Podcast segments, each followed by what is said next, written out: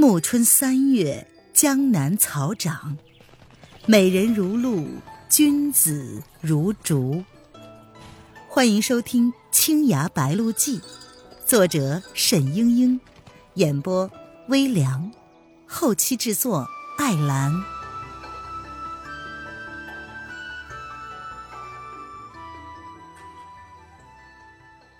第五十章：一流高手。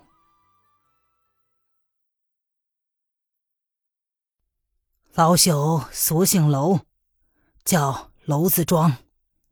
小楼是我唯一的孩儿。庄道人道：“唉，小楼是我唯一的孩儿。你年纪尚小，说给你听也无妨。当年我是巫山门下的弟子，只因为犯了戒律，被师傅废了武功，监禁在这荒岛上。”永生不能离开。小楼长到八岁，也只能跟着我认认字，练练武。他从来没有见过外人。我总想着小孩子不能永远都是这样。师傅三五不时的会派人来看我，怕我跑了。后来有一年，来了个小师妹，说是我师傅新收的弟子。我看着小师妹年轻心软，像是比以前的人好说话，就求她悄悄把小楼带去中原，托付给别的门派做徒弟，休要让我师傅知道了。小师妹禁不住我的哀告，就答应了我。沈轩点了点头。小楼是我后半生唯一的念想，把他送走，我十分的不舍。只盼着小师妹每隔一阵子过来一趟，给我带点她的消息回来。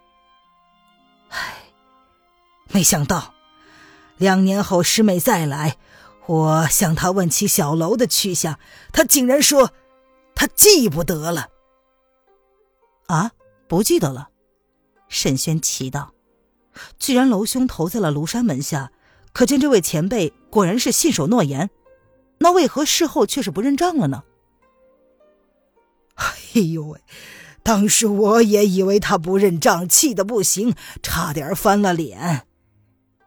没想到小师妹却是哭了一场，说当年为奸人所害，遭逢大祸，醒来的时候就得了失忆症。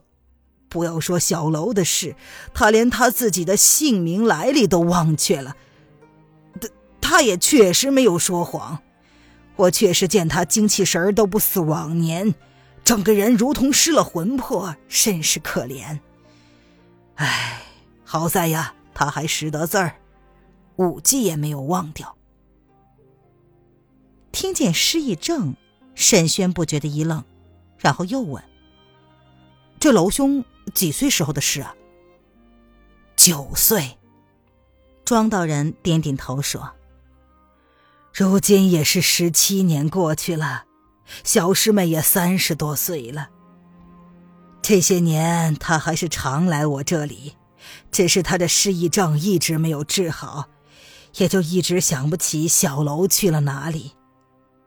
呃，后来小师妹也曾暗中寻找小楼的下落，只是我们巫山宗一向是独来独往，他尤其性格孤僻，跟江湖同道都没什么交情，所以。也找不出个结果来，这么云里雾里的过了十七年，天幸啊，你被冲到这个孤岛上来，才让我知道了小楼的下落。沈轩听了大为感动，连连点头：“啊，确实是奇缘。”庄道人又道：“你看呐，如我这样的一个人，身体残疾，又为师门所弃，连唯一的儿子也失去了消息。”在这荒岛上挨日子，活着有什么趣味可言吗？还不如早点寻死呢。可是我又不甘心，多活一天，没准儿有一天师妹的失忆症就好了，又或者小楼长大了，自己找回这个岛上来看我。唉，我若是早死，这些就都等不到了。万一小楼回来，难道就让他看见一坟头，一具白骨？就为了这个，我苦苦撑到了今天。虽然师妹的病一直没有好，小楼也一直没有回来，可是你带来了好消息呀！你看，只要活下去，总会有好事发生的。你说是不是啊？沈轩道：“，道长说的很是，只是我注定不行了。跟你说了这么多，你怎么就是不听呢？”庄道人有些急了：“有这江海不系舟，你怎么还说不行？你不试试怎么知道不行呢？”沈轩其实真不信自己能活，他张了张嘴，还要分辨，却又听庄道人说：“你莫跟我废话，我还盼着你治好伤，回中原去给小楼带信呢。你要作死，我也不允许你死。我一把年纪了，身体也坏掉了，等不了几年了，岂能白白的放过你？你必须给我把小楼叫回来。”沈轩只得无奈的道：“啊，我答应你，为了楼兄，我一定撑下去。”从那儿以后，沈轩就在庄道人的小屋之中住了下来，在庄道人的监督之下，每日修习江海不系舟上的洞庭内功。他曾经以为他的伤这么重，练了这本书也未必能好，到了日子。照样血尽而亡。然而，他祖父留下的这本秘籍中的内容真的是绝世奇功。他体内凌乱的气息渐渐归顺，阴阳合一，吐血的次数也是越来越少了。到了后来，不仅旧伤不再发作，内力更是大涨。庄道人盼着娄迪飞回来看望自己。沈轩也希望蒋灵谦会回来与他重聚。他每天在那片沙滩上练功，夕阳西下的时候，就幻想黎黎出现在海上，踏着浪端奔向自己，凌波微步，罗袜生尘。然而，这样的情景从来没有成为现实。他真的已经永远消失在了这片大海之中了。每到月圆的时候，沈轩就在悬崖上烧一串纸钱。虽然尘寰永隔，也算是长相厮守了。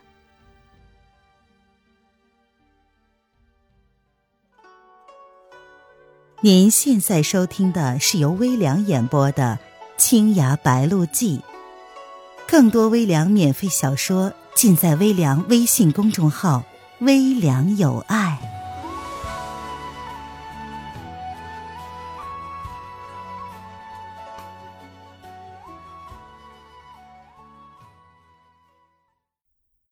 庄道人的性情慷慨洒脱，颇像娄迪飞。沈轩与他相处的甚好。沈轩练习江海不系舟，遇到不解之处，就向庄道人请教，两个人一同商量。庄道人问沈轩的师承，沈轩说明了自己的身世，但提到师傅，只好说没有。第一个教他习武的人是父亲，可惜那时候他太小，没学到什么功夫。后来岳秀宁、汪小山都有指点过他的洞庭功夫，蒋灵谦则以天胎的轻功剑术相授，但是这些人与他也没有师徒之分。其实。还是吴建之教他的最多，沈勋的洞庭武技由他仔仔细细的全盘点拨过。可是，这个舅舅始终不肯收他为徒，还将他赶出了三岁宫。现在只怕也认定他是洞庭宗有史以来最不像话的门人了吧？江海不系舟，最后复有两页歌诀，看来与前面的毫不相干。沈轩和庄道人讨论了好几天，也没有得出结果。最后，庄道人说：“这看来根本就不是什么内功心诀，倒像是剑法。”庄道人不知从哪里翻出了一架琴，问沈轩要不要弹。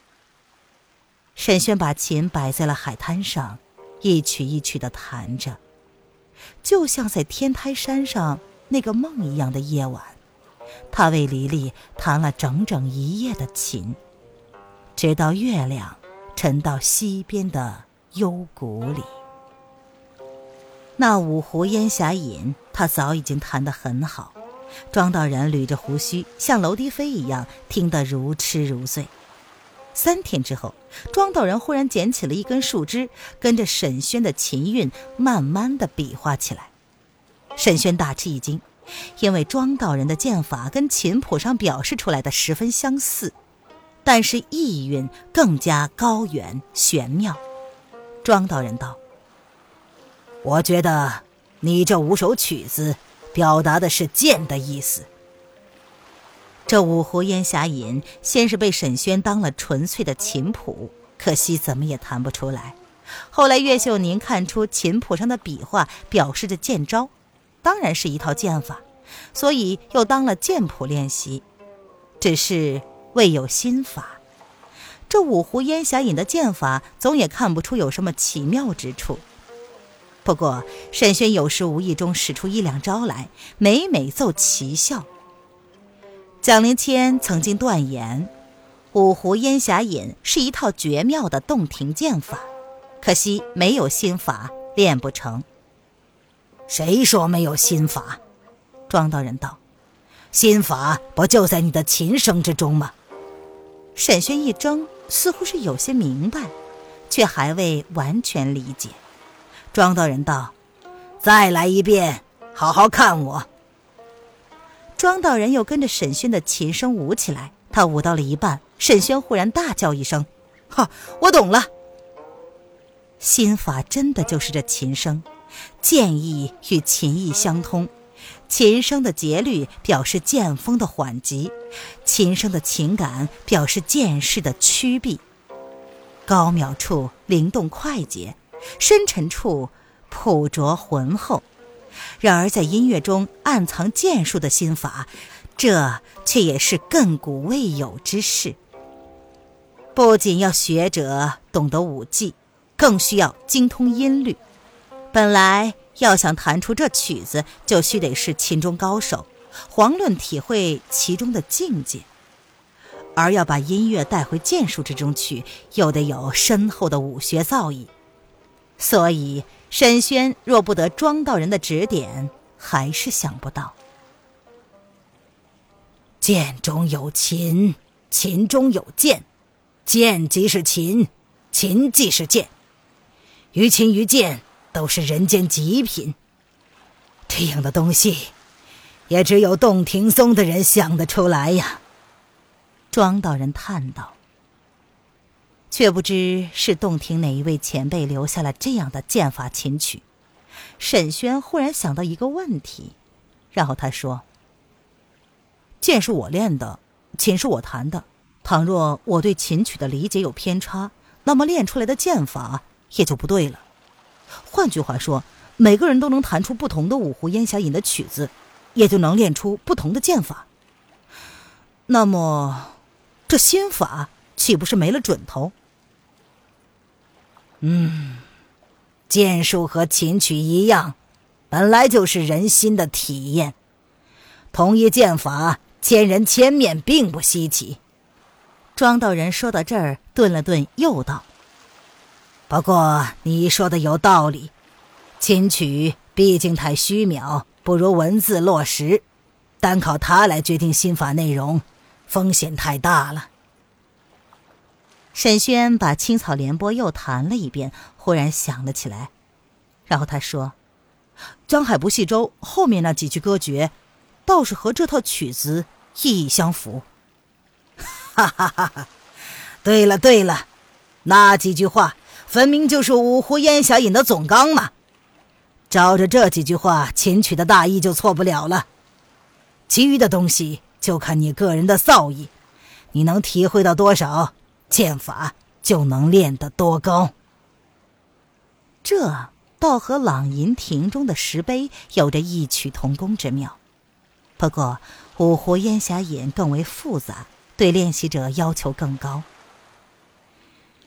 唉，看来这五湖烟霞引也是烟霞主人的遗作呀。他倒真是了不起，留下了江海不系舟这种奇书，还配了一本剑法藏着。庄道人赞叹道。沈轩心里却想：如果是那样，五湖烟霞引就会和江海不系舟一起留在洞庭湖，而不会出现在葫芦湾的藏书洞里了。再说了，他知道祖父对弹琴弄音的事情不怎么在行，他猜想，这一定是自己那个风神飘逸、才情过人的父亲沈斌的杰作。其实沈轩也猜错了。沈斌就算能创出剑法，也不会熟知葫芦湾的藏书洞。葫芦湾本是沈醉妻子陈若耶旧日隐居之所。沈斌长大之后，并不曾去过葫芦湾。这五湖烟霞引，事实上正是陈若耶所创。陈若耶是个绝顶聪明的女子，不仅医术精湛，也很善于弹琴。她虽然不习武，却从丈夫那里耳濡目染了许多，竟也成了不动手的大行家。她穷一生阅历和智慧，创下了这奇妙的洞庭剑法。沈醉看了之后，推崇备至，甚至在自己的著作之中，也为这种剑术的心法要义留下一笔，做提纲挈领之用。但陈若耶却不同意把这剑法传给一般的弟子，而是把这书拿回葫芦湾树枝藏书洞，和一大堆五花八门的典籍混在了一起。他认为，如果不是博学多才之人，学了这剑法也是没用的。学过了江海不系舟的内功，沈轩的体内，叶来夫人那阴阳不和的内力渐渐的驯服。归为沈轩自己所用。他的根底原就不浅，内功已有中上之分，加之如今练得用心，渐渐的，他练成了世间少有的深战内功。以这样的内功练习五湖烟霞引的剑术，三日便见小成。到的后来，庄道人都忧心忡忡地说。你现在的武技越来越好了，只怕胜过小楼了。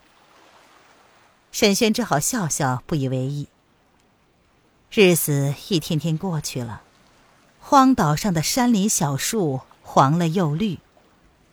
沈轩的剑法内力慢慢到了一流高手的地步，而这些事情他也没怎么放在心上，就像每天吃饭睡觉一样稀松平常。他唯一在意的是那片海滩。荒岛再寂寞，再容易睹物伤情，他也下不了决心离开。万一黎黎真的回来，擦肩错过，岂不是？然而练好武技，他就要为蒋灵谦报仇，不能再等了。如果没有人为叶来夫人解除尸毒的侵扰，那么，这个大仇人所剩下的时间就不多了。你且放心去，万一你的娘子回来，我一定将你的消息告诉她。庄道人允诺道：“等小师妹再过来的时候，我也替你问问她，当初她能在门口碰见你，说不定也碰见过你的娘子呢。”沈轩想起了一桩事：啊，那位前辈得了失忆症。晚生不才，当年却还治愈过一个失忆症的病人。倘若将来有机缘遇见那位前辈，晚生或者可以一试。庄道人颔首道：“啊，萧师妹失忆十多年了，怕是不容易好了。不过试试总是无妨的。巫山弟子行踪诡秘，他常年的一袭白衣，头戴莲花冠子。你若是遇见这样的人，可以留意。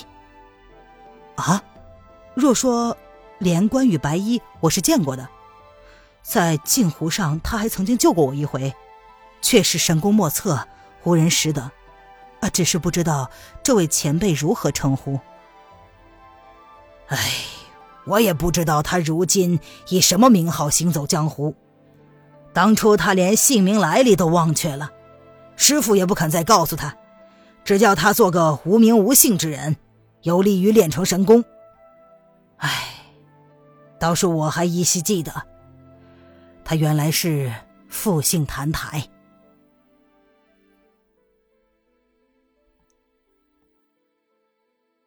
亲爱的听众朋友，本集播讲完毕，感谢您的收听。